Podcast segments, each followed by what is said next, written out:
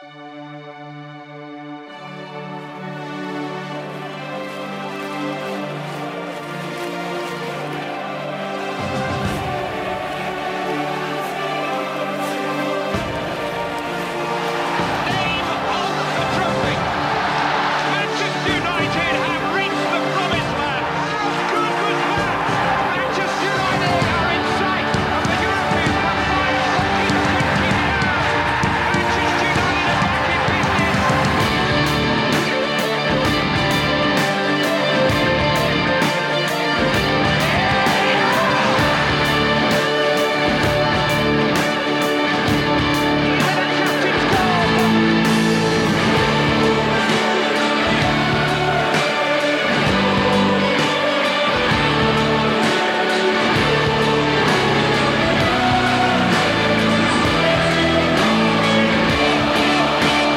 Og på udgangen af denne helt igennem fremragende intro vil jeg byde dig, kære lytter, rigtig hjertelig velkommen til Det Røde Hjørne, som er den officielle podcast for den danske afdeling af den skandinaviske supporterklub.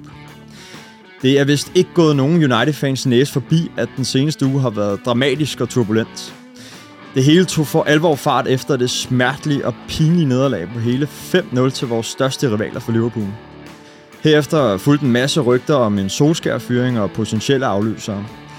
Det endte dog alligevel med, at Solskjaer fik en ny og vel nok også aller sidste chance øh, til at rette skuden op i, det efter, i de efterfølgende tre kampe mod Tottenham, Atalanta og Manchester City. Hele den her Solskjaer-gate kommer i dag til at fylde en stor del af vores podcast. Vi skal også omkring et par andre ting. Vi skal have kigget vores trup efter i sømne, for er den i virkeligheden så god, som vi måske går og bilder os ind? Eller kan forklaringen og svaret omkring Uniteds dårlige form måske ligge her? Vi har også et spændende lytterspørgsmål, vi skal have diskuteret, og så skal vi naturligvis også have vendt de sidste par kampe mod Liverpool og Tottenham, og samtidig også se frem mod de kommende kampe mod Atalanta og Manchester City.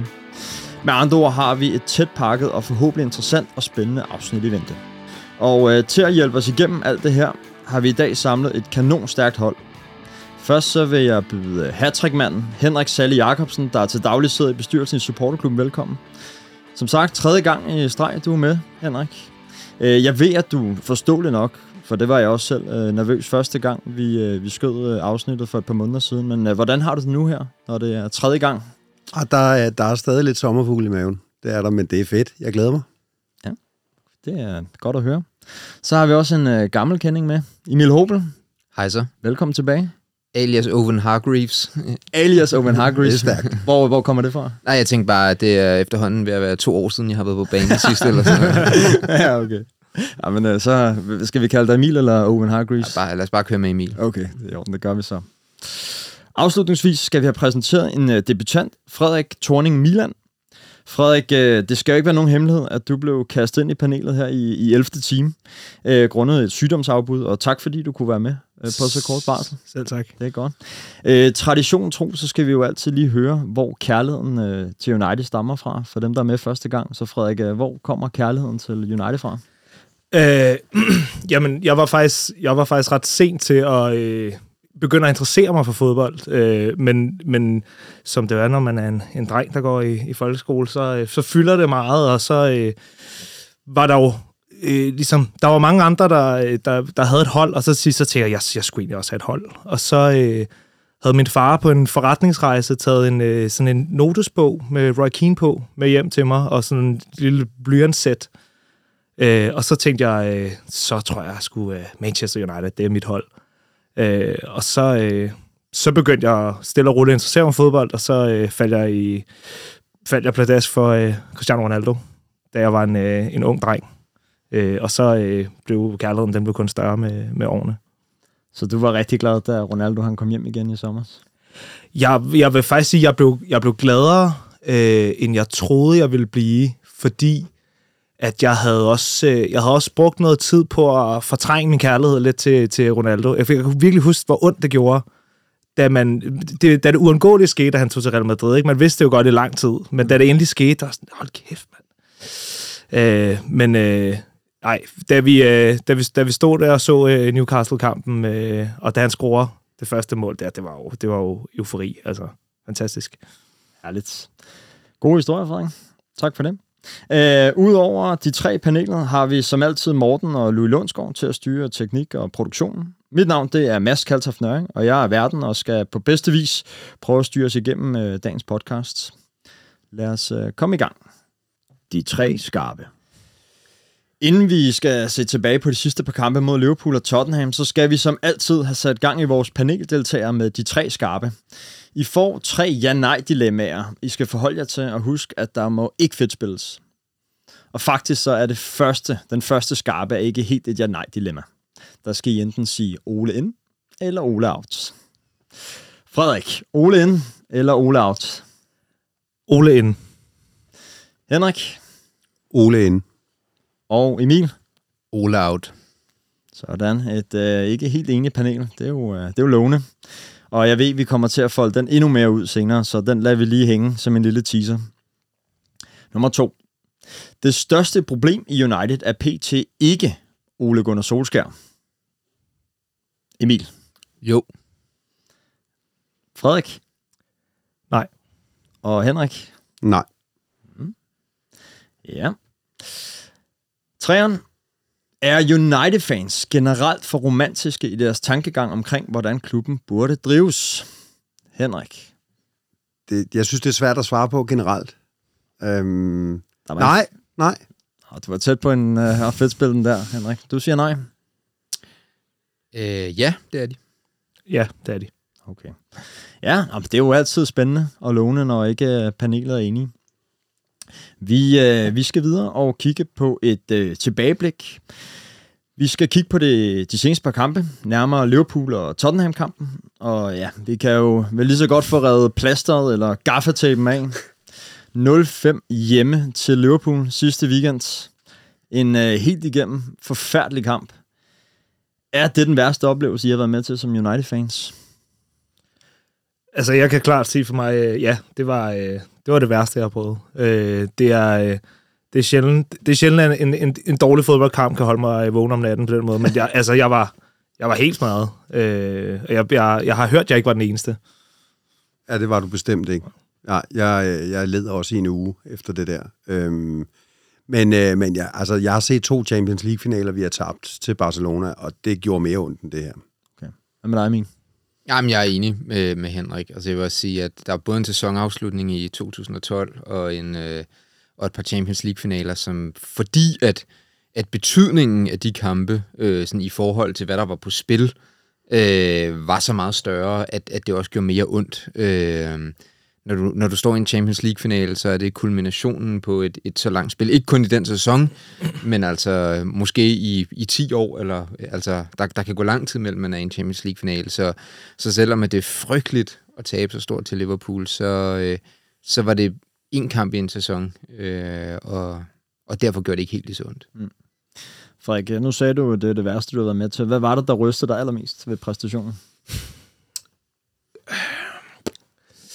Jeg tror, at det var... Øh, det var sådan... Det var øh, den der totale apati, der, der lå i det, i at, at se øh, det hold, man, øh, man, man, man elsker, øh, blive skilt ad så, øh, så voldsomt af, af den værst tænkelige modstander, der, der, der kan få lov til at, til at skille Manchester United ad.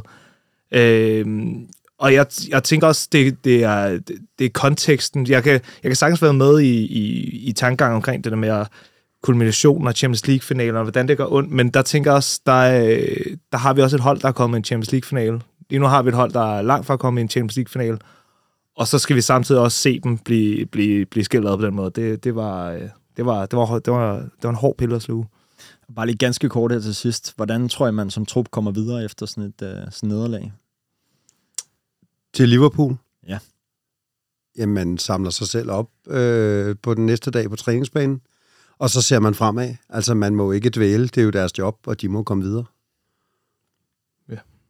Det er at vinde 3-0 over Tottenham. For eksempel. Ja. Og øh, nu skal vi, så apropos dvæle, ikke dvæle mere ved, ved den her kamp, selvom der måske nok vil blive fremhævet en gang eller to mere i den her podcast. For nu skal vi nemlig kigge øh, tilbage til Tottenham-kampen i lørdags. Vi vinder 3-0 på mål af Ronaldo, Cavani og Rashford. Fik I den øh, reaktion, som øh, I havde øh, forventet oven på Liverpool-skuffelsen? Det var i hvert fald en, altså, en, en flot indsats. Øh, altså, det, det, altså, Tottenham er, har altid været et svært sted at spille, uanset også tilbage, da, da, vi, var, da vi var et af, af de største hold i Europa, var det et, et, et sted, der var svært at komme. Så når man vinder der 3-0, så er det jo, altså, der er ikke en finger sat på det. Øh, jeg synes ikke, at... Jo, jeg synes, et stykke af vejen var det jo derfor et godt svar. Men jeg, jeg synes ikke, at det var en, en, hvad skal man sige, en scene, hvor det var muligt at få alle de svar, man, man ønsker sig. Fordi man kan sige, i virkeligheden, så var den her kamp, det er jo lige præcis den type kampe, Solskjaer har øh, hvad hedder det, excelleret i i sin tid i United. Det har været de der kampe mod, øh, mod, mod City, øh, udkampene, især mod, mod flere af de store hold, hvor vi har kunne stå lavt og straffe dem på omstilling, og det gjorde vi rigtig, rigtig flot i øh, lørdags. Øh, men det har også været dem, der, vi har set de største styrker med det her United-hold. Øh, så om vi... Altså, var det muligt at få svar på, om, om, om, om nogle af de problemer, vi har set over de sidste måneder, ikke kun mod Liverpool, hvor det hele selvfølgelig kulminerede, men, men, men i det hele taget, øh, nej, det var det ikke, fordi at det var ikke den type kamp. Men altså, jeg tager hatten af for indsatsen. Der var ikke en finger at sætte på den. Det var en, en virkelig, virkelig flot indsats, øh, holdet leverede. Jeg tror, jeg tror noget, af det, noget af det, der var forløsende for mig ved den kamp, det var, det var øh, da, da startopstillingen kom, og se, at han rent faktisk, at Socia havde valgt at gøre noget andet. Endelig. Øh, fordi jeg tænker, så kan man, så kan man have, have lange øh, diskussioner om, hvorvidt man synes, det er den måde, Manchester United de skal spille på, men, men, men der, var, der var problemer, som er blevet udstillet så mange kampe i træk, hvor man, man tænker, for hver kamp, der bliver spillet, der bliver ikke ændret nu. Det, så kan det være, at vi ændrer, om det er øh, Greenwood eller Sancho, der spiller på, på højre kanten, men, men, men spillestilen og, og hvordan vi får lappet de problemer, som så tydeligt var, dem blev der aldrig taget hånd om. Så da vi så, okay, nu går, han, nu går han så ned og spiller den der trebakkæde, så man tænker, okay, vi bliver nødt til lige at få stabiliseret nogle ting. Det var, øh, det var, det var forløsende. Sådan, det gav en ro inden kampen på en eller anden måde. Sådan, at føle, at man ikke bare stod stedet på, at vi skal spille på en måde, selvom den ikke fungerer. Og nu nævner du jo selv, øh, Frederik, at noget af det mest bemærkelsesværdige ved den kamp, det var jo, at vi gik over i en 3-5-2. Kunne I forestille jer, at det er et system, som Solskjaer vil bruge fremadrettet? Ja, det håber jeg, han gør, fordi blandt andet som Emil sagde før, at, at holdet kom med en reaktion. Og der er vist ingen tvivl om, hvis vi kigger på den her sæson, hvordan holdet fungerer bedst. Og det er ud fra at stå lavt.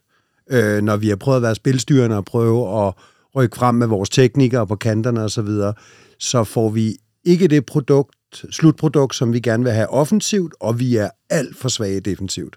Så som hold håber jeg, at han vil, øh, vil praktisere det her fremover. Jeg, jeg tror, vi kommer til at se det de næste par kampe i hvert fald. Altså, nu skal vi møde Atalanta, øh, som, øh, som har en spillestil, det vil passe godt til. Vi skal møde Manchester City, øh, hvor det også vil passe rigtig godt til. Øh, så, så jeg tror, at han har nøglen til de næste par kampe. Hvad der så sker, når vi kommer lidt længere frem i turneringen, og vi får nogle hjemmekampe igen mod hold fra, fra midten eller den laveste del af turneringen, øh, hvad hedder det, for, for Premier League, så er jeg lidt mere i tvivl om, om det her er en løsning, der giver mening. Altså, øh, man kan sige, bagsiden ved den her 3-5-2-opstilling, det er jo, at, at alle de kantspillere, som vi alt andet lige har en del af i truppen, Rashford, Greenwood, Martial, øh, Martial Sancho, øh, der er ikke rigtig nogen logisk position til dem i den her opstilling. Selvfølgelig er der et, et par af dem, Rashford og Greenwood især, som vil kunne dække ind for, for Cristiano og, og for Cavani op på toppen. Men, men, men, men den kommer også med nogle begrænsninger, den her opstilling. Øh, så så jeg er, lidt, jeg er lidt i tvivl om, om jeg ser den som den, altså den store løsningsnøgle til alle de problemer, United har. Men det er klart, den, øh, den, den gjorde noget i lørdags, øh, og, og den vil kunne gøre noget i de næste par kampe. Øh, men det er, ikke, altså, det er ikke løsningen til alle de problemer, vi har set indtil videre i den her sæson. Altså jeg tænker umiddelbart, at den, den eneste, der sådan for mig at se reelt kommer i klemme i den øh, formation, det er Sancho som den, den, den mest sådan øh, oh, hvad skal man kalde det, mest øh, out and out kan-spiller, hvor de andre, alle de andre har spillet relativt meget inde, øh, inde i midten og inde som frontangriber. Øh, jeg tænker ikke, det er et problem for hverken Martial, Rashford og, og Greenwood. Spørgsmålet er også om, behøver man skulle spille en formation, for, fordi der skal være plads til Martial, når man også har Ronaldo, man også har Cavani, man også har Greenwood.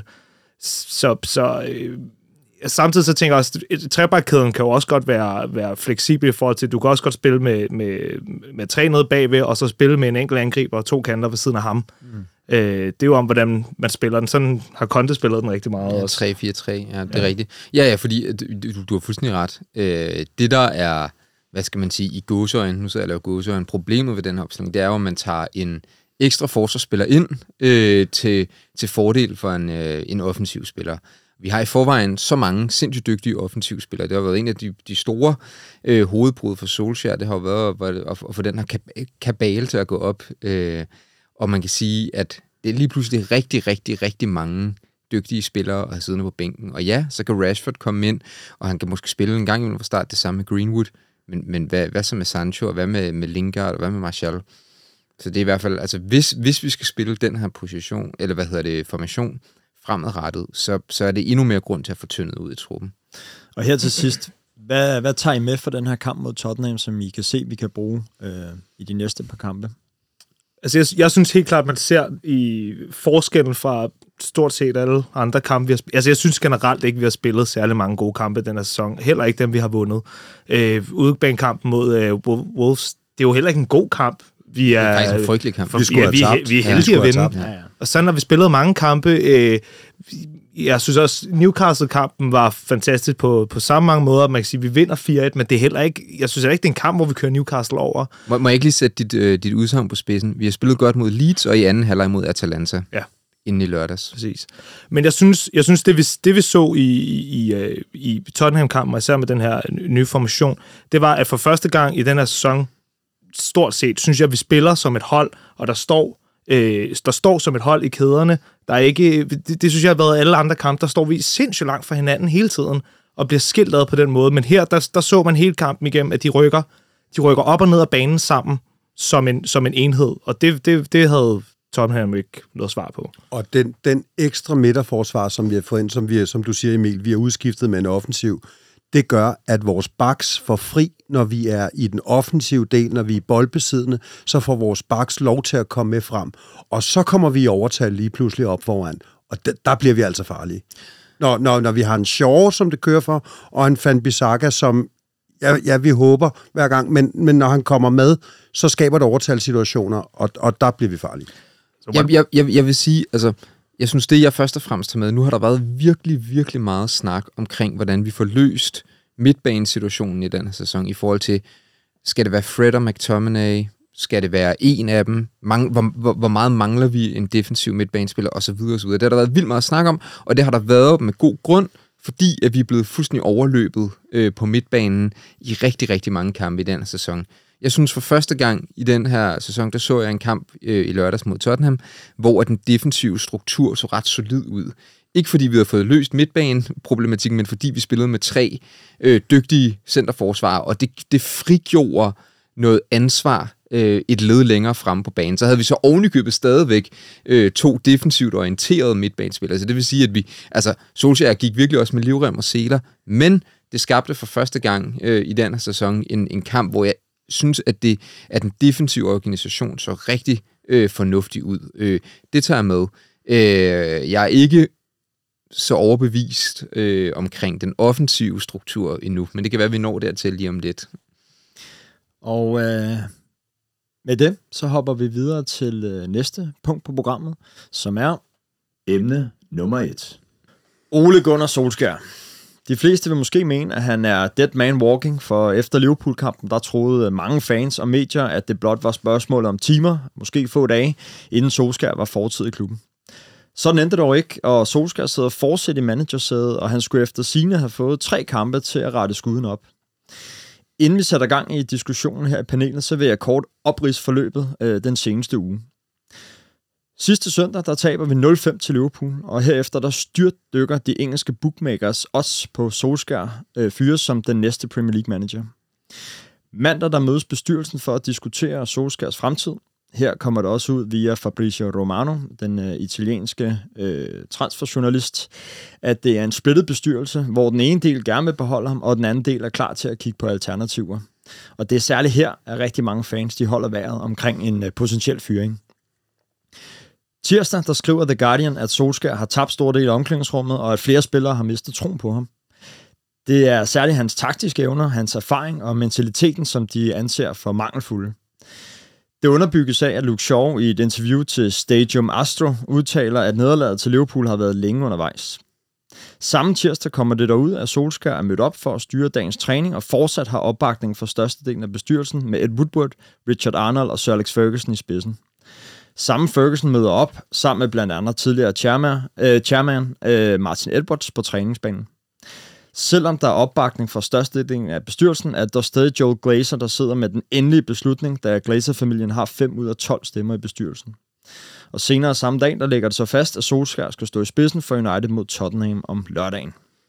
Onsdag, der kommer det så ud via The Guardian og The Times, at bestyrelsen giver Solskjaer en ny chance, med at han vil blive vurderet fra kamp til kamp. Her kommer det også ud, at særligt Ronaldo skulle være manden, der holder sammen på truppen. Torsdag og fredag kommer der en masse reaktioner på, at Solskjaer fortsat står i spidsen for United. Lørdag, der vinder han så 3-0 over Tottenham, og i den forbindelse sagde Solskjaer op til kampen, at det havde været en svær uge, men han fortsat øh, troede øh, på, at han var manden, der kunne vende situationen og få succes på sigt. I det øjeblik, hvor vi sidder her og optager, der er han øh, muligvis i gang med at sætte holdet op øh, til kampen mod Atalanta i morgen. Så, hvorfor er Ole Gunnar Solskjaer stadig manager for Manchester United i dette øjeblik? Det er han, fordi at øh, øh, medierne, de vil gerne have noget at skrive om, og de kører en, øh, blæser en situation op, som ikke er så alvorlig, som øh, de gør den til. Okay. Jeg, jeg tror også, øh, jeg, jeg er enig med dig. Jeg tænker også, jeg tænker, det handler om, at øh, Øh, jeg tænker, at det handler om, at bestyrelsen især er bange for øh, at begå nogle af de samme fejl, som de har gjort før. Jeg tænker, at dagen efter øh, man har tabt 5-0 til, til Liverpool, så tror jeg, at det stort set alle United-fans skal stå og tænke, okay, så er det nu, og så lad os få en som, som content, og øh, som kan rydde op i det her og gøre noget andet. Men jeg, jeg tror også, at hvis man, hvis man zoomer en lille smule ud af det, så kan man også godt se, at det lugter lidt af en Mourinho 2.0 øh, og, og smed ham ud og få en som Conte ind. Så jeg tænker, hvis man endelig, hvis man skal smide ham ud, eller når han skal, skal skiftes ud, så skal det være den helt rigtige beslutning, og ikke en, en, en lappeløsning øh, igen. Og Conte, han lugter af lappeløsning, og lugter af, at han, hvis han kom, så vil han være ude igen om to år, max. Nu har vi så hørt fra de to øh, Ole ind men i panelet her. Nu kunne jeg godt tænke mig at høre, Emil. Hvad, hvad tænker du? Øh, jeg tror, at en stor del, det er ikke fordi jeg er uenig med det, der er blevet sagt allerede, jeg tror, en stor del af forklaringen skal også ses i, at der ikke er en tilgængelig, åbenlys afløser. Øh, jeg tror, at øh, man har set, hvad der skete med Chelsea, da de skiftede Frank Lampard ud med Thomas Tuchel. Øh, hvad kan man sige, i en fasong, der var meget lidt United-agtig. Øh, United har jo i de senere år, hvad skal vi sige, post-Ferguson jo ligesom øh, lagt en, en, en linje, som, som man kan på mange måder sige er meget fornuftig med, at man giver folk en chance. Øh, og og, og i, i det lys kan det forekomme meget offensivt, den måde Frank Lampard blev fyret på. Øh, I hvert fald meget tidligt, hvis man skulle sammenligne med, hvad, hvad Solskjaer har været igennem, for eksempel. Øh, men man har også bare set, at det virkede, at selvom Frank Lampard måske ikke havde været elendig, så i det øjeblik, at der var en verdensklasse øh, erstatning, der rent faktisk var ledig på markedet, og man valgte at tage den beslutning, så gav det noget. Øh, jeg er fuldstændig enig i, at øh, den mest, øh, hvad skal man sige, meriterede øh, ledige træner lige nu, Antonio Conte, han er ikke et godt bud. Altså, der, der er rigtig mange grunde til, at han ikke er en, et, et åbenlyst bud på en kommende United-træner. Øh, og det tror jeg helt klart også har været en medvirkende faktor til, at Solskjaer har fået en ekstra chance. Hvis der havde siddet det, som alle eksperter pegede på, øh, som den øh, altså som en af de altså helt store øh, hvad hedder det tr- øh, tænkende trænere i, i europæisk fodbold og tilfældigvis været ledig. Lad os sige, at, at for eksempel at Pochettino var blevet fyret for 14 dage siden i Paris, så tror jeg godt, at udfaldet af den her uge kunne have været et andet. Øh, når det er sagt, så som jeg også lige sagde, så har United jo også ligesom vist, at man kører en retning, øh, hvor at, øh, at man giver træneren en chance. Det synes jeg så også bare, man må sige, at, at Solskjaer er jo ikke en ny træner længere. Han har været her i tre år, og selvom han har flyttet klubben, så, øh, så kan man diskutere, om han har flyttet den langt nok. Mhm. Der, øh, der er jo mange, der vil mene, at han, han skal have tid, at vi stadig måske er i gang med et ord, der er blevet brugt rigtig meget, men i en proces. Er, er, det en, øh, er det en plausibel forklaring, eller er det en øh, naiv fortælling om Manchester United på nuværende tidspunkt? Øh, jeg kan godt forstå øh, det argument. Mit problem er, at jeg har ikke set noget øh, i det, Ole Gunnar har leveret, som overbeviser mig om, at han kan føre den proces til ende. Jeg anerkender det, han har leveret i forhold til at tage, hvad skal man sige, de ruiner, der lå tilbage efter øh, Jose Mourinho's tredje sæson, og, og ligesom få noget styr på det og flytte det, og i, især altså, den første øh, tid lige efter der var enormt imponerende, og jeg synes, synes set også, at hvis vi kigger på, øh, på hvad hedder det, efter afbrækket der ved corona, øh, den halve sæson, vi spiller der, det er rigtig flot. Sidste sæson var, var også godkendt, selvom det selvfølgelig er enormt ærgerligt, vi taber den der straffesparkskonkurrence i Europa League-finalen. Jeg kan bare ikke se i noget som helst af det, vi har set under Solskjaer, at han kan føre den proces til enden, hvis slutmålet er, at vi igen skal være øh, som minimum på højde med Manchester City og Liverpool. Men Emil, hvad er det sådan helt konkret, du mangler for Solskjaer, for at han kan være helt deroppe, hvor han kan føre United helt til tops? Det er, øh, det er taktisk indsigt. Øh, og, og det er det store problem, når jeg går og tænker over det for tiden. Altså, man kan sige, der er sket så meget med fodbold siden 90'erne. Øh, nu sad jeg øh, som et, et, et lille afbræk fra samtalen. Jeg sad og så den der øh, dokumentar, der ligger på DRTV for tiden om øh, Premier League i 90'erne, som i øvrigt er enormt anbefalesværdig. Men jeg blev virkelig også mindet om, hvor meget spillet har flyttet sig, øh, siden dengang jeg begyndte at se fodbold i 90'erne, og hvor meget, hvad skal vi sige, taktificering, der er sket. Øh, dengang der handlede, nu, nu snakker jeg i meget grove termer, men der handlede det meget om sådan det der med at stille den rette opstilling og finde formation og mandskabspleje og motivation osv. Vi har set en udvikling i spillet, en professionalisering af spillet, der, der nu har ført frem til, at de bedst trænede hold i verden Altså, der, der er det jo ikke bare noget med, at man har den rette formation. Altså, der er strukturerne er trænet ned til alle spilsekvenser. Alle ved, hvordan de skal gå i pres. Alle ved, hvordan de skal finde hinanden i, i strukturerne i både forsvarsspillet og angrebsspillet. Og der synes jeg, at United halter gevaldigt bagefter øh, de, de tre andre tophold. Og det er givetvis også en stor del af forklaringen på, at, at vi har skuffet øh, i den første del af sæsonen. Jeg, jeg synes desværre, at, at det vi ser, øh, nu ser det bedre ud defensivt mod Tottenham, men, men, men stadig også det vi ser offensivt, at det er overladt til øh, individuel klasse fra, fra altså i enkelt øh, i enkeltmandsaktioner. Øh, Bruno Fernandes, der trækker en eller anden super aflevering op af baglommen. Ronaldo, der, der laver en mesterlig afslutning. Jeg ser ikke, øh, når jeg engang imellem ser City eller, eller Liverpool spille, så ser jeg organiseret angrebsspil, som gør, at, at, at selv når, når de store stjerner ikke lige rammer dagen, eller ikke lige finder hinanden, så ved de, hvordan at de skal, at de skal spille og gå i pres, og hvordan at de skal skabe øh, hvad hedder det, de situationer, der gør, at de kan vinde kampen. Øh, Emil, Emil ja. men, men, men det gør de jo.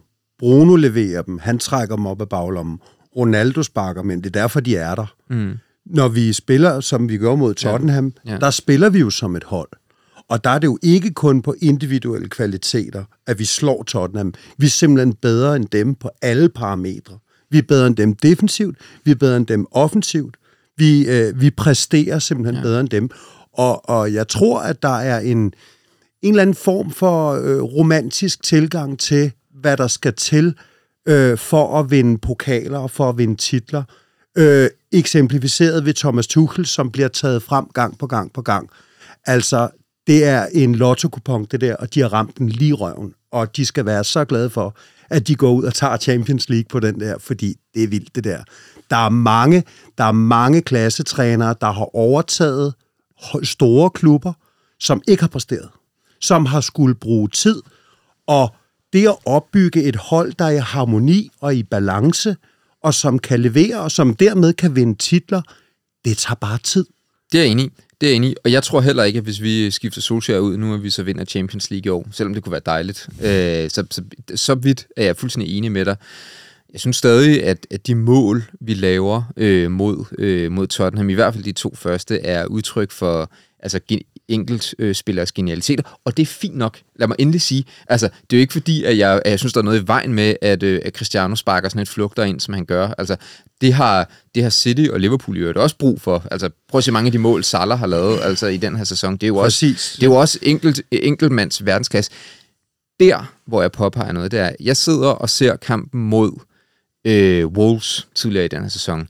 Jeg sidder og ser kampen mod, var det Southampton, vi møder i anden runde, hvor at vi, vi har 1-1. Der mangler en halv time. Vi skaber intet den sidste halve time. Intet. Og, og det, er ikke, det er ikke bare et, et, et udtryk for, at vi ikke, får, at vi ikke lige får skabt, øh, hvad hedder det, øh, den der, hvad hedder det, store målchance, øh, eller to, der kan få mål med sig. Vi er faktisk ikke i stand til at, øh, at, at, at, at stable et etableret presspil på benene i den sidste halve time mod Southampton. Lidt det samme mod Wolves, hvor Greenwood så ender med at score et, et, øh, et mål, som er en stor befrielse. Men det er det der med, at, at, at, vi, at vi i så mange kampe i den her sæson, man kan også nævne Everton hjemme, Aston Villa hjemme, hvor vi spiller mod hold, som vi er nødt til at acceptere er dårligere hold end os, og hvor vi ikke er i stand til at dominere dem. Det ser jeg øh, som et klart udtryk for manglende taktisk, øh, taktiske evner fra managerens og, side. Og der er jeg helt uenig. Jeg mener simpelthen, det er et udtryk for spillere, der ikke præsterer og ikke leverer det, som træneren øh, forventer af dem. Hvis jeg, hvis jeg lige må sige, jeg, jeg synes generelt, øh, den der... Øh, hvad kan man sige, den, den snak omkring, at United kun hænger sammen på, på enkeltmands øh, præstationer, den, den synes jeg generelt også lidt er en, en, en, en, en snak, der bliver blæst op som sådan et, et, et, et, et halmstrå, man kan hænge sig på og sige, det, det, det, det er derfor, det ikke spiller. Jeg, øh, jeg, øh, jeg er også enig i, at jeg synes også, det rigtig meget handler om en masse enkeltmandspræcisioner, som ikke er der, som gør, at, øh, at holdet ikke hænger sammen. Men jeg synes også, hvis du, hvis du sammenligner os med, med så mange andre hold, som er, har været helt oppe i toppen, har været oppe i toppen i mange år, hvor meget de også afhænger af nogle enkeltmandspræstationer. Øh, jeg er ikke den, der siger, at, øh, at vi er bedre end Liverpool, for det er vi ved Gud ikke. Og vi er ikke lige så godt organiseret, vi har ikke lige så godt et hold. Men Liverpool, vi så det sidste år, hvor meget de er afhængige af Van Dijk, og hvordan jeg tænker i år, at de lige så afhængige af både Salah og Van Dijk. Og hørte øh, den gode øh, Clark James sige øh, for ikke så lang tid siden, at hvis så længe Liverpool de har Van Dijk og Salah, så kan det næsten være ligegyldigt, hvad man gør alt indimellem, fordi de to, de er gode nok til, at de skal nok, de skal nok vente. Men, men, men uh, Henrik og Frederik, kan, kan I prøve at være sådan helt konkrete? Hvad er det så, I tænker, uh, der taler for, at vi skal beholde Solskær? Hvad er det, der gør, I tænker, at han skal være Ole ind? Jamen, må jeg svare? Ja. Altså, øh, jeg mener jo, at vi så det mod Tottenham, og vi har set det før, hvor vi har haft succes, hvordan holdet fungerer bedst. Og, øh, og det er med en øh, udgangspunkt, der er lav på banen, og jeg vil ønske, det var anderledes, at vi kunne få alle de der offensive, geniale mennesker til at fungere sammen og arbejde for holdet, men det har vi bare set gang på gang, at det går ikke. Øh, så jeg tror, at vi skal vende tilbage til det, der fungerer, og ud fra det er jeg sikker på, at vi kan få succes. Fordi, og der, og der skal, hvis jeg skal sige noget imod Ole, så må det være hans taktiske tilgang til, hvordan vi mødte Liverpool, fordi der prøvede han at være spilstyrende og det er, var, viser jo også at være en kæmpe fejl, fordi der var huller nede bag i. Havde han angrebet det, som vi gjorde mod Tottenham, så tror jeg, vi havde haft et helt andet resultat. Jeg vil, også, jeg vil sige, for, for, for, for mit vedkommende, så jeg vil, ikke, jeg vil ikke sige, at jeg øh, 100% tror på, at øh, Ole er øh, den manager, der kan tage os til, til den store succes. Overhovedet ikke. Jeg, øh, jeg kan også betvivle hans, hans øh, taktisk kun. Jeg er super frustreret over, at der skal gå så lang tid før, at der rent faktisk bliver rettet op på nogle ting. Men jeg, øh, i forhold til, hvis jeg skal stå og sige Ole ind, Ole out lige nu, så vil jeg, så vil jeg se en, en meget mere oplagt erstatning, som jeg tænker, okay, det, det, det, det kunne virkelig være det. Men, men, men når, når snakkene lige nu falder på, på, på øh, hvad hedder han, Conte, eller om, om hvis Pochettino blev fyret. Øh, jeg, jeg, bliver, jeg bliver nødt til at sige en ting. Er glasset halvt fuldt eller halvt tomt? Altså, vi er 8 point i Premier League for førstepladsen. Vi fører vores Champions League-gruppe, og der kommer en FA Cup. Vi er med. Men er det nok for Manchester United-fans? Ja, ja, ja, det vil jeg jo så mene, det er. Vi har, vi har ikke engang 1. november ro på. Der er spillet 10 kampe. Altså, jeg, jeg synes, det, det, jeg synes det, det eskalerer lidt. Jeg kan godt forstå, der er jo selvfølgelig tre år for inden, men vi blev nummer to sidste år. Vi var i en europæisk finale. Altså, jeg synes, der er tegninger til noget godt, og, og det har haltet her i starten, Men øh, lad os slå City øh, næste weekend, øh, og, og så lad os prøve at se, hvordan, øh, Jeg tror, også, jeg tror også, man kan snakke om hele den snak om, om processen af Manchester United-proces. Det kan også være, at man lige så meget kan snakke om, at er Ole Gunnar Solskjaer i en, i en proces, hvor han har stadig har rigtig meget at lære, men han, at he's getting there på nogle punkter, fordi vi ser i glemt, at han kan hive en kanin op af hatten øh, og gøre noget, noget, noget taktisk snilt. Altså det afgørende er jo helt klart, som Emil siger, at det er, når vi møder Watford, eller øh, øh, Southampton, eller nogle af de andre, Norwich, de andre bundhold, der står lavt på banen, om vi kan gå ind og skabe den kamp. Og, og det er jo der, der har været meget skæld ud over den defensive midt, fordi vi ikke har kunnet lukke af bagved. Øh, øh, øh, og der, der, jeg mener, at vi skal købe en def midt, der har højere kvalitet, hvis vi skal være spilstyrende.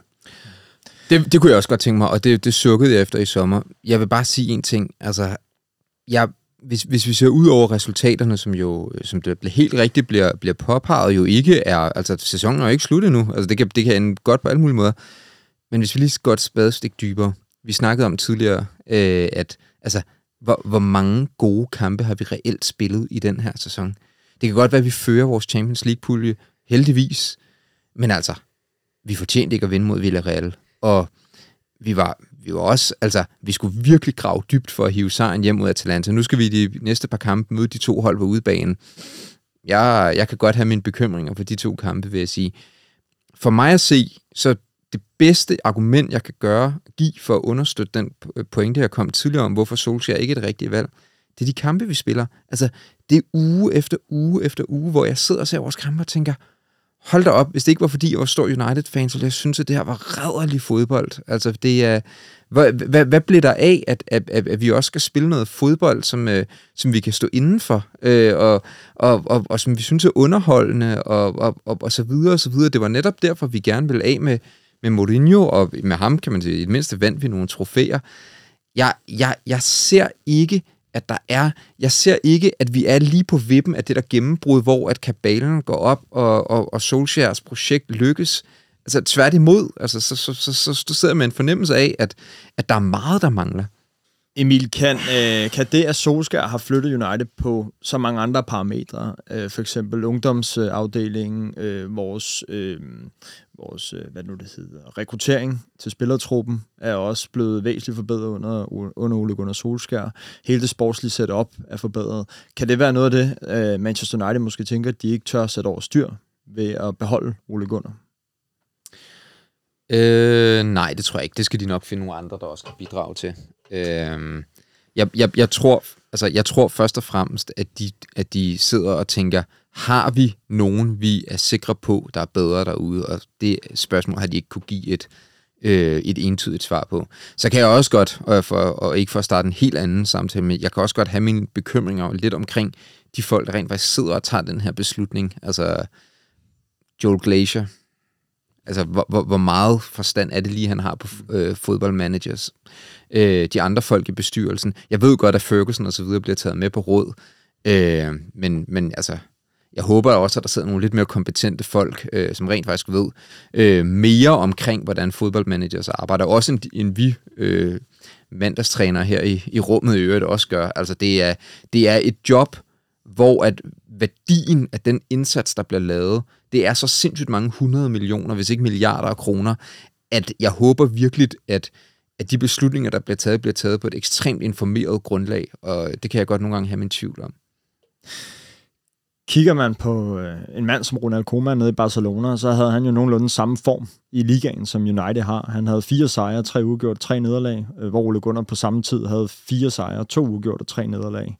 Han blev fyret. Øh, Nuno Santo øh, fra, øh, fra Tottenham er lige blevet fyret i dag. Øh, han er to point efter United. Øh, Jonas, han spørger, Jonas Jacobsen har et lytterspørgsmål, han spørger, om vi har et problem med nepotisme og skadelig loyalitet i vores klub. Altså for eksempel med ansættelser af gamle spillere uden erfaring, som Carrick og Fletcher og Solskær, i vigtige positioner. Og om øh, det er grunden til, at, øh, at Solskær stadig er her. Altså, hvis ikke der havde været øh, Van Raal i to år, og Mourinho i to år inden, så tror jeg også, Mourinho, eller at Ole Gunnar var blevet fyret nu. Mm. Men, men vi har været igennem for meget, der ikke har fungeret for længe. Så så vi bliver... Øh, jeg tror, at øh, udgangspunktet er, at vi bliver nødt til at give ham tid, og han bygger et projekt. Der er et projekt, hvor han gerne vil samle englænder, han vil gerne samle unge, unge talenter, og jeg, jeg ser en tegning til noget. Jeg tror bare ikke, vi kan forvente, at vi rydder bordet nu med den her trup. Jeg tror, vi skal tre år frem. Tre år er jo, er jo forholdsvis meget, Henrik. Tror du, det er alle Manchester United-fans, der har samme tålmodighed som dig? Og tror du, ledelsen i United har samme tålmodighed som dig? Jeg tror, jeg tror ledelsen har. Det tror jeg. Altså, det, det vil de jo altid have, så længe der er, øh, og det er jo også, det er jo en, det er jo en gammel sang, men, men det vil altid være, så længe der er Champions League, og så længe der er en, en top 4, og så længe der, hvis der endelig kunne falde en, en lille, en lille uh, FA Cup af, eller et eller andet, altså, så vil de jo 100% stå bag ved det, og have, have tålmodigheden med det. Uh, jeg, jeg, kan godt, jeg kan godt være enig i, i, i forhold til, om der bliver hyret for mange ind fra den gamle garde, som hvad kan man sige, hvad er deres meritter? Nu er, nu er Darren Fletcher også øh, kommet ind i klubben, og man kan også tænke, hvad er det, hvad er det, hvad, hvad er det der, der øh, øh hvad hedder det, der, øh, der ligesom kvalificerer ham til det? Det samme med Michael Carrick. Kunne det være, men man også skulle man have nogle, nogle, nogle, nogle mere dygtige folk omkring øh, Ole Gunnar? Øh, det er sådan set, det er sådan set enig i. Mike Phelan kan det også være, at han måske er for meget af den, af, af den gamle garde i, i forhold til øh, at bringe nogle nye idéer ind. Øh, men ja, det er svært. Det, det er et godt spørgsmål, synes jeg. Tak for det. Øhm, jeg kunne godt tænke mig bare øh, ganske kort her at høre. Øh, er Ole Gunnar Solskjaer stadig Manchester United manager efter næste landskabspause, øh, Henrik? Ja. Emil? Ja, det tror jeg også. Ja, det tror jeg også helt klart, han er. Okay, så I ser ham ikke være på randen til en fyringssæde. Er det uagt af, hvordan det går de næste to kampe, eller kan det ændre noget ved jeres, øh, jeres holdning til det? Altså, hvis nu vi bliver, øh, bliver nedsablet 10-0 to gange i træk, så, så, så tror jeg, den er svært at komme ud om. Jeg tror heller ikke, vi skal nok heller ikke så ud i så store ekstremer, jeg, men jeg, jeg, jeg, jeg tror, det skal gå rigtig galt de sidste to kampe, før at der, øh, der ligger en fyrsæde til ham i, i landskabspausen. Han er der stadig efter de to kampe, uanset hvordan det går. Ja, der er nok lidt mere øh, på Frederiks hold. Øh, altså, jeg tror også, altså, hvis vi jeg, jeg tror, det bliver svært for ham at have råd til at tabe 5-0 til City, så lad os håbe for ham, at han ikke gør det. Øh, og så, så tror jeg også, det bliver et problem for ham, hvis vi endnu en gang ikke går videre i Champions League. Men altså, det er jo så ikke afgjort øh, inden næste landskab. Ja, jeg, t- jeg tænker, hvis, hvis, vi, hvis, vi, hvis vi står i en situation, hvor vi taber til Atalanta, og Villarreal vinder over Young Boys, hvilket de nok gør, og det begynder allerede der at se lidt svært ud i Champions League-gruppen, og hvis vi så også får et dårligt resultat mod Manchester City, så tror jeg, der vil blive, der vil blive spekuleret endnu hæftigere, end der gjorde øh, efter Liverpool-kampen. Og nu, bare, nu er det et hypotetisk spørgsmål, men lad os sige, at uh, Solskjaer skulle ryge i, i løbet af sæsonen. Hvem har I som favoritter til at overtage uh, trænersædet eller managersædet i Manchester United, hvis I selv måtte vælge? Altså, hvis jeg vil sige frit valg på alle hylder, så vil jeg tage Ten Hag ned i Ajax, og jeg vil tage Van der Sar med som, uh, som uh, sportschef. Hvorfor det? Jeg synes, at... Øh, jeg synes, han er en, en mand, der, der viser øh, at formå at gøre noget, noget, noget, noget taktisk klogt og bygge et, et, et stærkt hold op af nogle, nogle helt andre midler, end der er nede i Manchester United. Øh, jeg ser ham som en, en, en, en lojal mand, en, en, en, en øh, han, han, man kan sige, det handler meget om følelse. Han, han, en følelse, men han, han virker som en mand med, med, med de værdier, som jeg også synes, en Manchester United-manager skal have. Jeg, jeg ser ham som en, der også vil komme for at bygge et større projekt op. En, en total diametral modsætning til en type som Conte, som jeg tænker vil brænde lortet lige så hurtigt ned, som han, han bygger det op igen. Jeg er meget enig. Altså, jeg har et, øh, et, et, et, et solidt fodboldcrush på Ten Hag. Jeg synes simpelthen, at det... Øh, kombinationen af, hvad det Ajax-hold har leveret af resultater, og det fodbold, de har spillet de sidste 4-5 år under ham, det har, altså det har, det har været, så man bliver helt glad af at se på det. Øh, de har slået Juventus og Real Madrid og så videre ud af Champions League, øh, og de har vundet, øh, altså, hvad er det, altså, de har vundet med, med mere end 10 øh, et par gange i æresdivisionen. Altså, det er et, det er et fuldstændig forrygende øh, hold, han har skabt dernede, som, øh, som det også bliver sagt, med, med begrænsede midler til rådighed. Øh, jeg synes, det er en, en mand, som har et meget, meget, meget klart øh, offensivt udtryk, som virker som om, at han er taktisk på et meget, meget, meget højt niveau, i stand til at omstille sig efter sin modstander, og samtidig holde fast i, hvad det er, han gerne vil. Altså, jeg synes, altså, den der kamp, de spiller på Bernabeu for øh, tre sæsoner siden, eller hvornår det var, det er simpelthen en af de, de største fodboldoplevelser, jeg har haft som neutral tilskuer i, i mange år. Øh, så, så han er den han er den manager, jeg kan pege på lige nu derude, som har den rette kombination af at vil spille noget exceptionelt øh, underholdende offensiv fodbold, og samtidig virker som om, at han taktisk kan, kan løbe sig op på et niveau, hvor han kan løse komplicerede opgaver, både mod hold, der er markant bedre end hans eget, og mod hold, der er markant dårligere end hans eget. Desværre, så synes jeg, øh, hvis man skal føre den til enden, så synes jeg ikke, at der er særlig meget, der, der peger på, at han er den træner, vi kommer til at ansætte, hvis det bliver aktuelt. Det ville jeg ønske, øh, at han var. Øh, og der er selvfølgelig også den komplicerede øh, situation, at han er på kontrakt i en anden klub. Øh, men, øh, men, men, men hvis jeg helt frit kunne vælge, øh, så var det ham, jeg ville gå efter. Vi kan måske tilbyde ham en, en lidt bedre løn. Jo, jo, jo, men, men det er stadig svært at forestille sig, at han for eksempel får lov til at, at starte om, øh, om en uge. Ikke? Men det vil i hvert fald være, hvis man, hvis man kan vælge frit på alle hylder, jeg vil, jeg vil 100 gange hellere se ham, end at se en eller anden Ancelotti-type, eller en, en, en af de andre dinosaurer, som, som engang har præsteret noget. Ja, eller øh, Zidane for den sags skyld. ja, altså nej tak. Øh, Henrik, du skal også lige nå at komme med dit... Jeg tror, jeg tror, der er en mand, der vil kunne få alle de der offensive drenge til at arbejde sammen, og arbejde det, der skulle til, for at det fungerer. Og det er Guardiola. Så ham vil jeg have. okay, det, nu bruger du koder, ikke? Jeg tror Øh, også Ferguson, hvis det skulle være. Må jeg, må, jeg ikke, må jeg ikke lige tilføje bare en enkelt ting, inden vi går videre? Det, det er bare, altså, jeg er heller ikke naiv. Jeg tror også, at, at hvis vi fik sådan en som Ten Hag fra Ajax ind, så, altså, så for lige at gå tilbage til Henriks pointe før, så vil vi ikke vinde Champions League det sommer. Det vil være lidt ligesom, folk glemmer os nu, fordi at Liverpool har præsteret så godt de sidste par år, minus sidste sæson, at det tog altså også no, nogle år for Klopp, og der var nogle femtepladser og sådan noget lidt Europa League og, og sådan noget, inden at, inden at det virkelig lykkedes for dem. Og jeg tror, vi vil skulle have den samme tålmodighed i forhold til, at det ville være et projekt, men med, altså, hvor der skulle bygges op fra bunden. Og øh, på den note, så øh, går vi videre til emne nummer to. Som vi jo netop har talt om, så øh, er Solskær en rimelig presset mand. Øh, men kan hele ansvaret kun pålægge Solskær, eller skal vi også kigge andre steder ind i klubben? Henrik, det er dig, der godt kunne tænke dig at kigge nærmere på det. Kan du uddybe?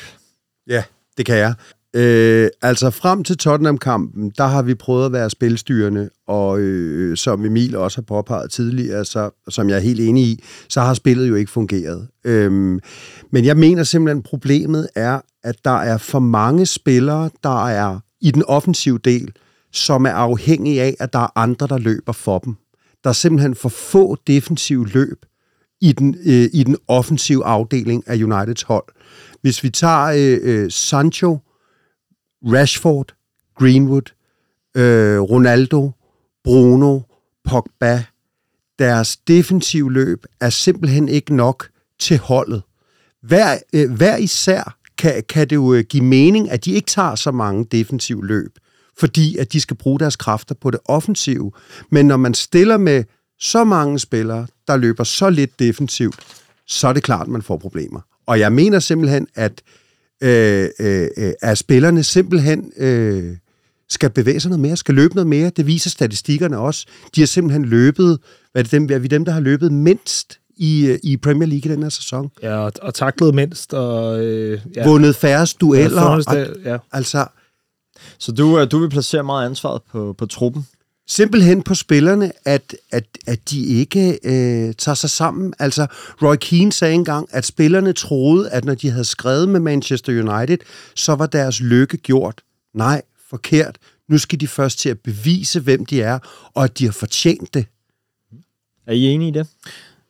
Jamen, øh, det er jo meget interessant, altså, for jeg er faktisk jeg er fuldstændig enig. Jeg, for mig falder det netop bare tilbage på at være altså, et, et, et taktisk problem. Altså, hvis, hvis spillerne ikke tager de løb, de skal, så er, der, altså, så er der to muligheder. Så er det enten fordi, at de ikke har fået de rette instrukser omkring, hvilke løb de skal tage, eller også fordi de ikke overholder de instrukser, som de har fået.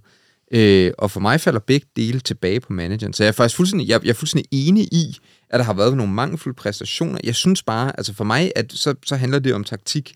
Øh, eller mandskabspleje, fordi altså, hvis vi er ude i, at der rent faktisk bliver øvet de her løbemønstre på træningsbanen, og spillerne bare ikke gider, jamen, så har vi et helt andet problem. Altså, så handler det om, at, at, at, at den manager, der ikke formår at sætte sig i respekt over for nogle spillere, og det, det er en helt anden type problem, men det er også et kæmpe problem. Men, men, så derfor er jeg grundlæggende enig i Henriks, øh, i Henriks betragtning. Jeg, jeg tror bare, jeg ser den fra et andet perspektiv.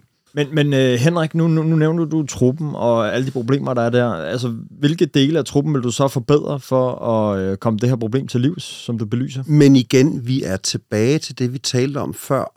Projektet har brug for tid. Fordi før en af de unge drenge, og nu snakker jeg Greenwood, Rashford, jeg tror Rashford kommer med i den her sæson. Jeg tror, han, jeg tror vi får en helt forrygende Rashford at se i den her sæson. Men øh, Sancho, øh, øh, Amat, Elanga, hvad der ellers er af unge øh, kanoner deroppe foran, de har simpelthen brug for tid til at få hævet deres bundniveau, fordi bundniveauet er simpelthen for ringe. Jeg, jeg, jeg, jeg, synes, jeg, synes, vi ser, øh, jeg synes, vi ser rigtig meget et hold øh, med en masse gode spillere, som har sindssygt svært ved at præstere på samme tid. Øh, lige nu ser vi, øh, eller for ikke så lang tid siden, der så vi en, en defensiv, der fungerede godt, en offensiv, der fungerede super dårligt. Øh, nu ser vi i princippet noget, noget omvendt, fordi det kan godt være, at vores offensiv den ikke har braget alle bagover, men, men vi får scoret vi får scoret mange af de mål, der skal til. Og nu kan vores, øh, og nu kan vores defensiv ikke følge med i det. Det kan så være måden, man spiller på, som, som, som ødelægger det. Vi så også for, for, for hvad var det, forrige sæson, hvor vi i virkeligheden også spiller en okay defensiv, men så kan vores målmand ikke følge med lige pludselig, og hvor øh, det Rea, han spiller noget af det værste fodbold, han nogensinde har spillet.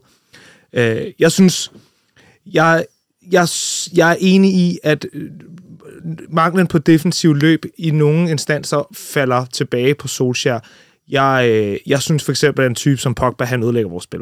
Øh, med den måde, han spiller på. Øh, jeg, jeg, jeg, jeg, jeg, jeg, kan ikke, jeg kan ikke forsvare han mand med, som, som spiller fantastisk hver tiende kamp. Men, men, øhm, men jeg synes samtidig, at problemet lige nu er, øh, at ligesom vi har haft en sæson, hvor at det, det ikke kunne spille fodbold, øh, så har vi haft en sæson, hvor at øh, i hvert fald her, i nogle kampe i, i træk, at jeg synes ikke, at Maguire og Shaw kunne finde ud af at spille fodbold. Og jeg synes, øh, at Juan Bissaka overhovedet ikke lignede den fodboldspiller, han har lignet de sidste to sæsoner. Men, men hvad gør man ved det problem, Frederik? At der er altid nogle spillere, der ikke rigtig fungerer? Jeg, øh, jeg tror, et godt sted at, at starte, øh, som det også var mod Spurs-kampen, det var at ændre systemet. Øh, og finde en måde, hvor vi... Øh, jeg synes, jeg synes det var øh, det var fantastisk at få, få øh, Cavani ind øh, for at vise den her vilje. Jeg synes også, at vi samtidig ser i Tottenham-kampen, at Ronaldo også går ned og tager en masse defensiv løb. Jeg synes også, at vi så ham gøre det i Atalanta-kampen. Øh, Øh, I anden halvleg især, da vi, øh, da, vi, da, vi, da vi spiller igen, ja, vi har spillet halvanden god kamp i den her sæson, to og en halv måske. Øh, og der er han, der er han nede og, og gøre det arbejde. Jeg, jeg, jeg tænker, at øh, hvis, øh, hvis, dit, øh, hvis dit defensive spil, den, det afhænger af, at øh, Maguire, han, øh, han skal bære for meget ansvar i en periode, hvor han ikke kan, kan honorere det ansvar, så er, det jo, så, er det jo, så er det jo rigtigt, at så må man ned og støtte ham på en eller anden måde. Eller også, så må en anden spille. Maguire og Shaw, jeg øh, er enig med dig, Frederik, øh, har spillet et kanon EM. I min optik, der er de simpelthen trætte. De er udbrændte. De er trætte. De har brug for pause. De har brug for at genopbygge formen. Og der må jeg sige, der er jeg ikke helt enig i, i Solskærs dispositioner. Altså, så må vi jo prøve at spille med en Bailey eller en Telles som ikke har været øh, øh, til EM og, og brændt sig selv af igennem sommeren. Og, og man, kan, man kan jo godt forstå, at en spiller kan have en dårlig kamp og sådan noget, men det er jo kamp på kamp på kamp, hvor de ikke har præsteret. Og øh, der kunne jeg godt savne noget konsekvens.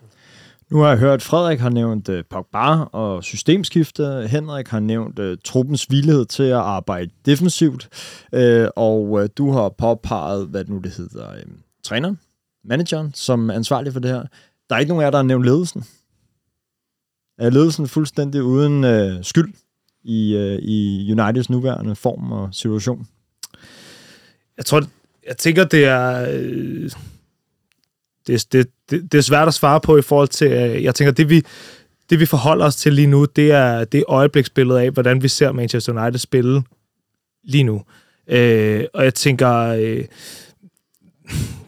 det, det, det, det tror jeg er svært for en ledelse at gå ind og ændre i, i, i øjebliksbilledet.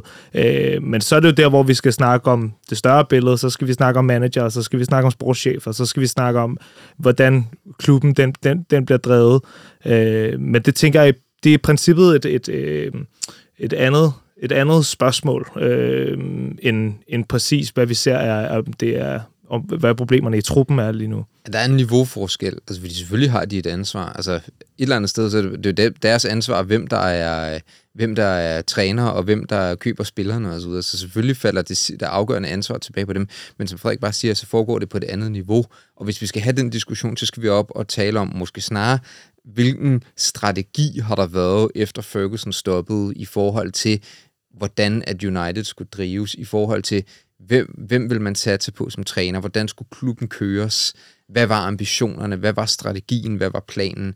Der synes jeg helt klart, at der er, der er et, et grundlag for at, at sætte meget store spørgsmålstegn ved, om man øh, har gjort det på den rigtige måde. Mm. Men i forhold til at diskutere et øjebliksbillede, så er det svært at gå ind og sige, hvad skulle de have gjort anderledes? Ja, så skulle de have fyret Solskjaer, eller, altså, eller have haft en helt anden, hvad skal man sige, øh, organisatorisk plan for, hvem man havde ansat til at, at drive det sportslige. Øh, det er svært at, at på den måde gå ind og sådan nålestik placere et ansvar, det er jeg fuldstændig enig i.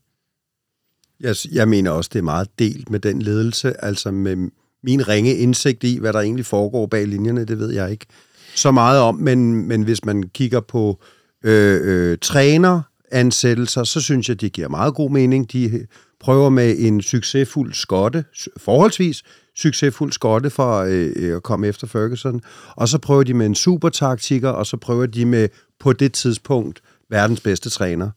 Øhm, og der var ikke rigtig noget af det, der fungerede, og nu prøver de at vende tilbage til det gamle. Så set ud fra det trænerdispositioner, øh, så synes jeg, de har gjort det godt. Så er der noget med, der går historier om, at der ikke rigtig er nogen, der har vidst, hvordan strukturen har været inden bag linjerne. Det har været advokater, der har stået for spillerindkøb og sådan noget. Og, og det lyder jo ikke særlig betryggende, og så har der været noget med billetpriser og Superliga, og, øh, så jeg synes, det taler lidt for imod.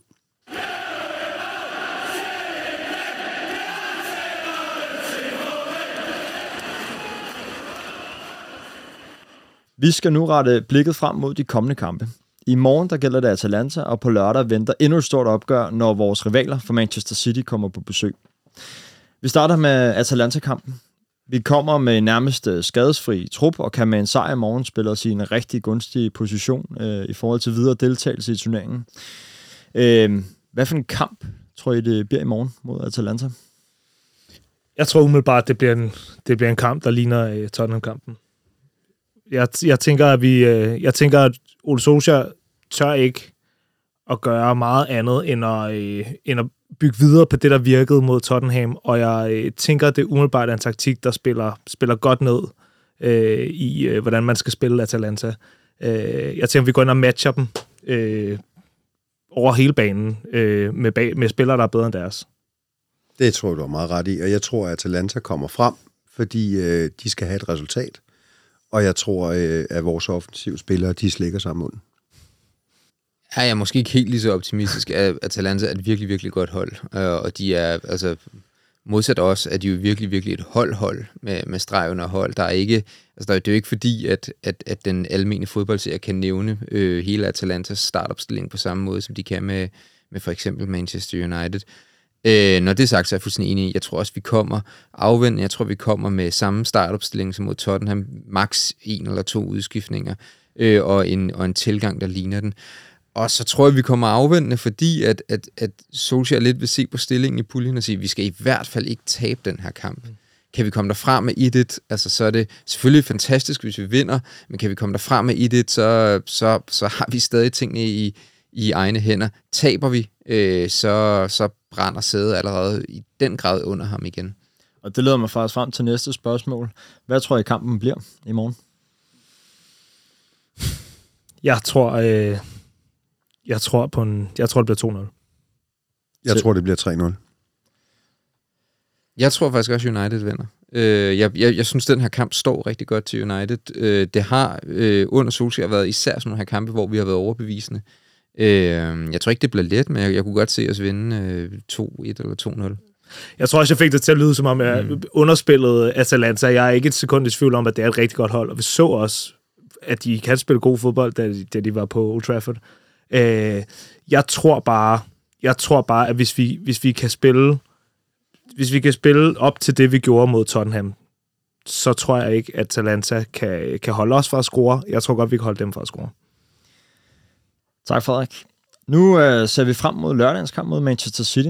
For dem, der lyttede med sidste gang, så gav Morten Kamper et fremragende indblik i historien bag rivaliseringen mellem øh, Liverpool og United. Og øh, det gentager vi da den her gang, så nu vil vi ringe Morten op og bede ham øh, give os et historisk perspektiv på rivaliseringen mellem United og Manchester City. Halløj. Hej Morten Kamper, og velkommen i det røde hjørne. Jo, tak, Mads. Vi har jo lige introduceret dig for din øh, fremragende gennemgang af rivaliseringen mellem Liverpool og Manchester United sidste uge.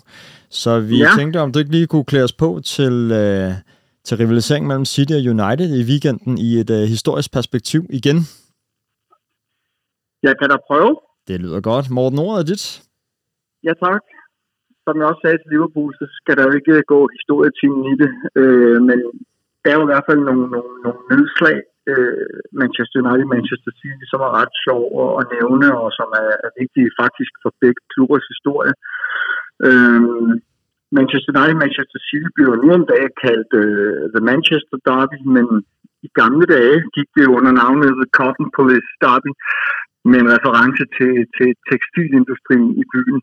Øhm, og med den lille note, så kan man jo sende, øh, sende tankerne videre med, at, at, at Manchester United og Manchester City's historie er jo lige så fint vævet sammen, som, som det tøj, øh, hvad hedder det, deres øh, tekstilproduktion i gamle dage øh, produceret.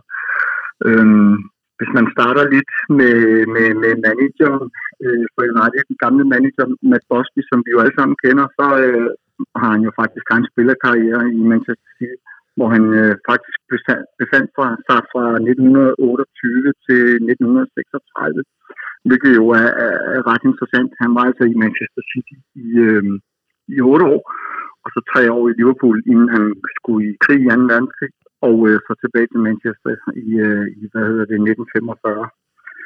Der er også en del øh, nedslag, som er interessante og, og, og hvad hedder det, kigge på sådan rent spillermæssigt en af de første spillere, som skabte meget furore i Manchester, det var øh, Billy Meredith, øh, som jo er en af nok kendetegnet ved at vinde de største superstars.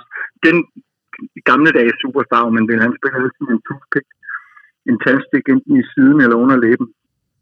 En rigtig hard man. Men øh, han, øh, han, du, han øh, var med, øh, eller var med i noget bestikkelseskandale i City, øh, og øh, hvad hedder det, så gik øh, det engelske FA ind og kiggede på City, og fandt ud af, at de skulle øh, idømme en masse bøder, fordi de også havde øh, øh, betalt spillerne øh, under bordet med mere, og så blev City nødt til at, at, at skille sig af med fire spillere, øh, eller med, med 17 spillere, undskyld, øh, klubbens 17 spillere fik karantæne, og fire af dem, øh, fordi de ikke måtte spille for City mere, og så til Manchester United, at danne grundlag for Uniteds første mesterhold i 7-8, og i mesterholdet i 10 og 11, øh, 1907 eller mærke selvfølgelig. Ikke? og, øh, og så kan man sige, så har der måske allerede begyndt at ligge en rivalisering der, fordi at, øh, at United faktisk øh, hentede nogle af de fineste frugter i Citys øh, frugtkurv øh, på det tidspunkt. Og så har de så ellers bare gået slag i slag op gennem historien. Øh, vi ved jo alle sammen, hvordan nogle af spillerne øh, nu om dagen har, har skiftet på tværs af klubberne. Øh, Chavez var jo ikke populært, Hargreaves senest, men også Peter Schmeichel og Cole tog, øh, Andy Cole tog den anden vej. Øh, øh, til City. Det kan også siges, at øh, gamle United-legender spillere, øh, Steve Koppel, Mark Hughes, begge to kom til City og blev managers. Øh, Steve Koppel, han holdt i hele 33 dage og fik seks kampe. Og hans begrundelse for at stoppe, det var, at han kunne ikke klare pres. men må ikke, men ikke han var, han også var, som alle andre, træt af den blå del. Jeg synes også, det er vigtigt at vide her, så vi, eller her, så det er nogle andre små historier. Øh, Old Trafford blev bombet i forbindelse med en verdenskrig, så lånte United øh, Main Road, øh, spillet på Main Road frem til 49, da Old Trafford øh, stod færdigt igen. Øh, på det tidspunkt i 1910, da Old Trafford blev lavet, var det jo en af de fornemmeste øh, hvad hedder det, fodboldstadioner i verden. Men den blev jo så desværre under bumpningen af 2. verdenskrig. Uniteds største sejr i Europacupen 10-0 over Anderlecht. Skete faktisk også på Main Road, fordi at på det tidspunkt havde United ikke øh, lys, altså hvad hedder det, floodlight, øh, lysmaster på Old Trafford, og den skulle så spilles, det var en aftenkamp, skulle så spilles på Main Road. Så der er sådan en masse sjove ting. Øhm, I 1968, hvor United vinder mesterskabet, der bliver City mester, øh, og vinder faktisk indtil et par år efter, til fire år, 5 år efter, vinder City en del uh, trofæer modsat United, og så går det United rykker jo ned i, i, i 74. City bliver ved med at vinde nogle trofæer frem til starten af 70'erne, og så dykker de for alvor. Og så siden midten af 70'erne har City været en, en, en, en ret stor jojo-klub, øh, indtil de jo så efterfølgende blev, blev opkøbt af deres ejere her tilbage, hvad var det, 2007 eller 2008.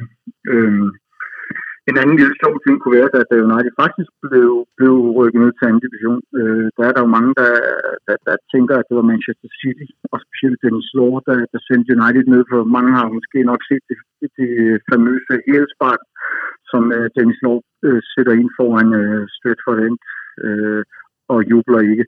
Og, og altså, myten går jo på, at det var Dennis Lohr Manchester City, der rykkede Manchester United ned, men det var det ikke, for alle Uniteds konkurrenter vandt, så det havde sådan set været ligegyldigt, om United også havde vundet den kamp, de var rykket ned alligevel. Men for alle City-fans og, og alle anti-United-tilhængere, så er det en rigtig sjov historie, at en af de største legender kommer tilbage og sænker United. Det var desværre bare ikke et tilfælde for dem. Så øh, man kan sige, at der er rigtig mange paralleller, også øh, vi snakkede lidt omkring Liverpool-kampen med Manchester Ship Canal, som der blev bygget. Øh, både Manchester United og Manchester City har et skib i deres logo, øh, som, som selvfølgelig refererer til Ship Canal. Så, så forståelsen af, af Manchester som by, øh, som, som, som øh, hvad hedder det, iværksætterby og hvad skal man sige, by, der arbejder hårdt, den er også øh, hos City. Og man så det så sent som øh, terrorangrebet i, i, i Manchester, øh, i Manchester Arena, øh, hvor, hvor klubberne på en eller anden måde øh, fandt sammen, donerede en masse penge øh, til øh, offerne, oprydningen, og så fandt man jo Manchesters øh, berømte øh, arbejderbi. Nogle af jer har måske set den i England, eller i Manchester, og der er en bi på skraldespanden og sådan noget. Og den bi, den øh, refererer til øh, arbejderånden, øh, arbejder, hvad hedder det, klassen, og at de er bange for at små ærmerne op. Og det var både United og City. Så øh, jeg kunne have hæftet mig med alle mulige andre ting, men, men, men i hvert fald det her var sådan en, en, en, en ret hurtig gennemgang af, af, af nogle af de vigtigste ting i, i ja, for den sags skyld begge øh, klubbers øh, historie. Der er meget mere, der kan siges, men øh, vi skal også videre i programmet. Tusind tak for den øh, fine gennemgang, Morten, igen. Øh, lige inden du smutter, så kunne jeg godt lige tænke mig at høre, hvad tror du kampen bliver på lørdag mod City? Åh oh, ja, nu er jeg jo sikker, at jeg skal være derovre eller uheldig. Det er alt efter, hvordan det går. Ja, du har jo mig, men, så det skal jo nok gå. Ja, det, ja du skal jo også med. Ja, det er det. Ja, men øh, altså, hjertet siger jo selvfølgelig United sejr, og hjernen i øjeblikket siger måske nok mere uafgjort, og frygten siger City. Men øh, de, de, de spiller sgu nok uafgjort for 1-1 i en halvkedelig kamp. Er heller ikke just overbevisende i øjeblikket jo. Så ja, jeg ved det ikke. Uafgjort. Det er fint, Morten. Og så lige hurtigt, øh, Atalanta i morgen. Hvad tror du, den bliver? Øh, der vinder vi nok en snæver 2-1 sejr. Okay. Tusind tak, fordi du var med, Morten. Det var slet. Og fortsat god aften. I lige måde. Det er godt. Hej igen. Hej. Og ovenpå denne flotte historiske gennemgang, så kunne jeg godt tænke mig at trække nogle tråde op til, øh, til nutiden. Hvordan har I det med Manchester City i dag? Altså, jeg må, øh, jeg må ærligt indrømme, øh, jeg hader jeg hader Liverpool med et godt hjerte. Jeg hader City lige de procent mere. Jeg kan, jeg kan som jeg kan som klub ikke, eller jeg kan ikke identificere mig med den form for klub. Der, der tænker jeg, at der alligevel er flere lighedstegn mellem os og Liverpool i, hvordan man, man ser sig selv, hvordan man, identiteten som klub, der synes jeg, City er, øh, er, øh, er, er langt væk. Øh, jeg har det generelt svært med, med olieklubberne. Vil have, hvis vi selv blev en. Så, så City er, er det hold, jeg har det sværest med. Er I enige i to andre? Uh, Hvordan er jeres forhold til City? Ej, det kan, altså for mig kan der aldrig røre rivalisering med Liverpool. Uh, jeg er ikke i sagens natur ikke Manchester City-fan, uh, men, men, men det vækker ikke de samme følelser i mig. Uh, jeg tror, at hvis jeg skal beskrive den følelse, der har domineret de sidste par år med Manchester City, så har det mest bare været en, en frustration over, hvor irriterende gode de har været, og, og, og hvor øh, irriterende vellykket øh, deres projekt under Guardiola har været. De har altså, virkelig, virkelig, virkelig formået at øh, trænge et, øh, et spilsystem igennem, som, altså, som både har skabt store resultater og, øh, og, og, og store oplevelser for deres fans øh, til gengæld. Vi kan ligesom klynge os til det der med, at de ikke har vundet Champions League. ja. øh, men, men, men det er vel næsten også det, det har været et, et, et, øh, et, et frustrerende vellykket projekt, desværre. Henrik? Jeg har det også, øh, jeg har det også rigtig stramt i forhold til City, altså... Øh, og det må nok også være kvad deres succes. Altså, det bliver jo nødt til at indrømme, at det, øh, vi står lidt på den anden side af hækken og kigger over, og der er, der er grillfest derovre, ikke? Og øhm, ja, det er stramt. Ja, der har unægteligt været lidt mere fest i den blå del af byen, end der har været i den røde de sidste Ja, har, har der det? Vi så uh, billederne, da de vandt uh, mesterskabet mm. sidste år. Der var, der var vel to-tre mennesker, der var mødt op. Ja. Få mennesker kan jo også godt skabe en god Men hvis jeg lige må, hvis jeg lige må sådan gå bare en lille tand dybere, så synes jeg, altså, jeg kan ikke, jeg kan ikke komme i tanke om et hold øh, i, i den tid, jeg har fuldt fodbold, som i højere grad har været karakteriseret af deres manager. Altså det her, det her Manchester City-hold, det er jo Guardiola. Jeg ved godt, at, at deres opsving allerede startede inden da, og at, øh, og at Mancini også skabte nogle resultater, og øh, hvad hedder han, Pellegrini, og, øh, og, og så videre. Men, men den her, den her City-æra, det har jo været Guardiolas æra, og altså, det er der ikke noget i vejen med, men, men, men det er der på en måde, hvor man nærmest tænker, at, at han er brandet lige så meget, som klubben er, og, og, og man tænker også, jamen altså, hvad, hvad kommer der til at ske med det her hold den dag, han ikke er der? Fordi det er, altså selvfølgelig kommer de stadig til at have penge til at være en dominerende klub, men han er så meget det hold, at, øh, at, at det på en eller anden måde er, er ret interessant at se, hvad der, hvad der kommer til at ske, når han, når han stopper, hvilket vel givetvis bliver inden for de næste par år. Jeg kunne, jeg kunne sagtens forestille mig, at det blev noget lignende vores post-Ferguson-tid, øh, hvad de kommer til at gå imod, fordi jeg er fuldstændig enig. Det er, øh, det er, det er ikke set lignende nogen steder i Europa, hvordan et hold er så, øh, så, så malet af den manager, de har. City er jo unægteligt et øh, utroligt stærkt mandskab, og øh, vi skal virkelig spille op til vores bedste for at slå dem på lørdag. Det tror jeg ikke, der kan være nogen tvivl om. Men øh, hvad ser I som ingredienserne til en sejr på lørdag? Hvad skal der til for at slå et hold som Manchester City? Vi skal have styr på Phil Foden. Det ser jeg som det afgørende punkt. Han skal holdes øh, nede, hvis vi kan. Så tror jeg, vi har en rigtig god chance. Jeg tænker, øh, jeg tænker, jeg er enig i, at øh, han, skal, han skal holdes for fadet, Phil, Phil Foden. Øh, han, ser, han, ser, han ser svært farlig ud. Øh, jeg tænker, noget af det, hvor vi er, vi er heldige lige nu, der øh, vi så mod øh, Crystal Palace, så vi Manchester City's forsvar lave nogle, nogle ukarakteristiske fejl, øh, hvor de, øh, ja, de lignede vel Maguire på en dårlig dag, ikke? Øh, men, øh, og samtidig så vi også Laporte øh, få et rødt kort, så han er heller ikke med mod os, øh, som er vel, det er vel noget af det, vi skal spille på, øh, og så skal vi, øh, så skal vi ud og spille som et hold. Og så, så må jeg bare lige sige, altså, jeg har været rigtig meget efter Ole Gunnar i den her udsendelse.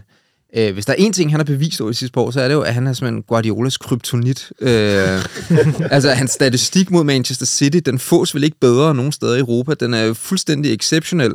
Øh, og derfor har han vel også allerede tegnet lidt arkitekttegningen for, hvordan uh, den her kamp skal spilles. Altså, Guardiola øh, må, må, må rive sig selv i, i de hårdtøjer, han ikke længere har, over altså, at han kan blive ved med at, øh, og, og, og, og forberede sig til de her Manchester United-kampe, og kan blive ved med at, og, og stå og have tabt. Altså, det, det, det er meget påfaldende, men, men det har vi lige præcis vist, at, at, at de kampe har vi virkelig kunne spille godt, så øh, uden at gå ned i de i dybere liggende taktiske overvejelser, så, øh, så, så er der en, en, en plan for, hvordan vi skal tilgå den.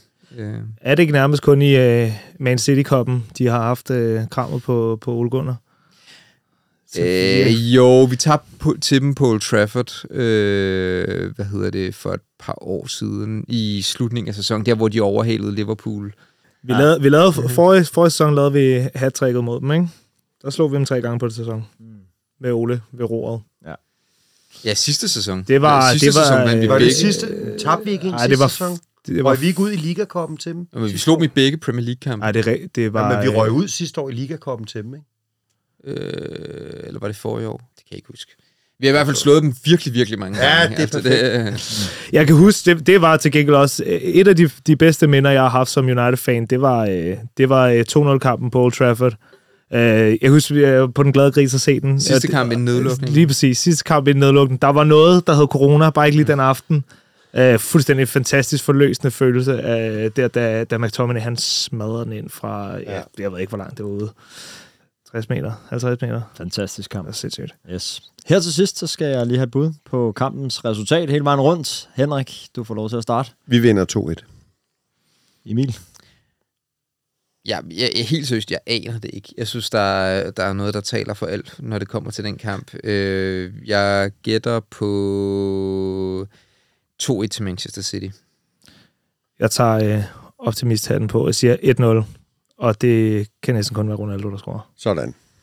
Sådan, så to, der tror på United-sejr, og en uh, City-mand herovre. Ja, tak for det. det, det, det, det klipper du ud.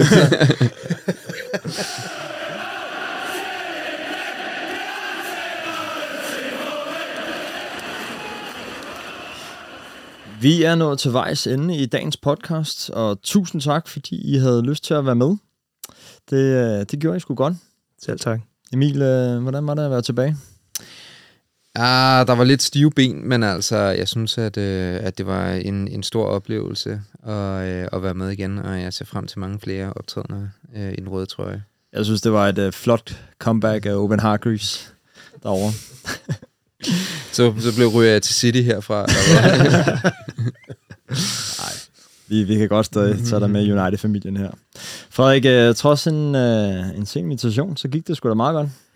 Ja, øh, jeg synes, det har været øh, en, en, en stor fornøjelse øh, at få lov til at snakke om øh, noget af det, jeg holder allermest af. Øh, jeg kan godt mærke sådan øh, i, i stue med nogle, nogle gavede, øh, nogle gavede gutter. Øh, godt mærke nervøsiteten lidt, men øh, jeg synes, det har været en, en kæmpe fornøjelse at være med. Ej, du, har, du har faldet flot ind, synes jeg. Tak. Det skal du ros for. Det har ikke været til at mærke på dig, du har været nervøs.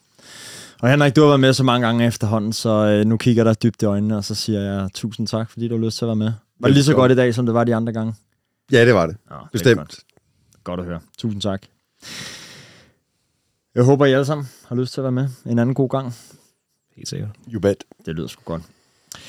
Husk, at I derude er meget velkomne til at give os feedback og komme med konstruktive kommentarer på vores podcast opslag på vores Facebook-side Det Røde Hjørne. Husk også, at vi rigtig gerne vil inddrage jeres lytterspørgsmål i podcasten, så skulle du sidde inde med noget, du gerne vil have, at vi debatterer, så skriv ligeledes i kommentarfeltet ind på Facebook, når vi reklamerer med en kommende podcast. Hvis du nu skulle sidde med en drøm om at komme til Manchester og se de røde djævel spille på Old Trafford, så husk, at du for blot 199 kroner om året kan melde dig ind i den skandinaviske supporterklub på united.no, og derigennem få en rejsepakke til en rigtig god pris. Du får tre overnatninger på hotel, inklusiv morgenmad, centralt i Manchester, og en kampbillet, hvor du selv kan vælge, hvor du vil sidde, blandt uh, supporterklubbens faste pladser, eksempelvis på Stratford End. Og alt det kan du få til en pris på ca. 2.000 kroner. Det eneste, du selv skal klare herudover, det er flybilletten, og det kan varmt anbefales. Det var alt for os i den her omgang. Vi er tilbage om cirka en måneds tid med et nyt afsnit. Mit navn er Mads Kaltoff Nøring, og på vegne af hele teamet bag det røde hjørne, vil vi sige tusind tak, fordi du lyttede med, og vi håber også, du er med os næste gang. Hej.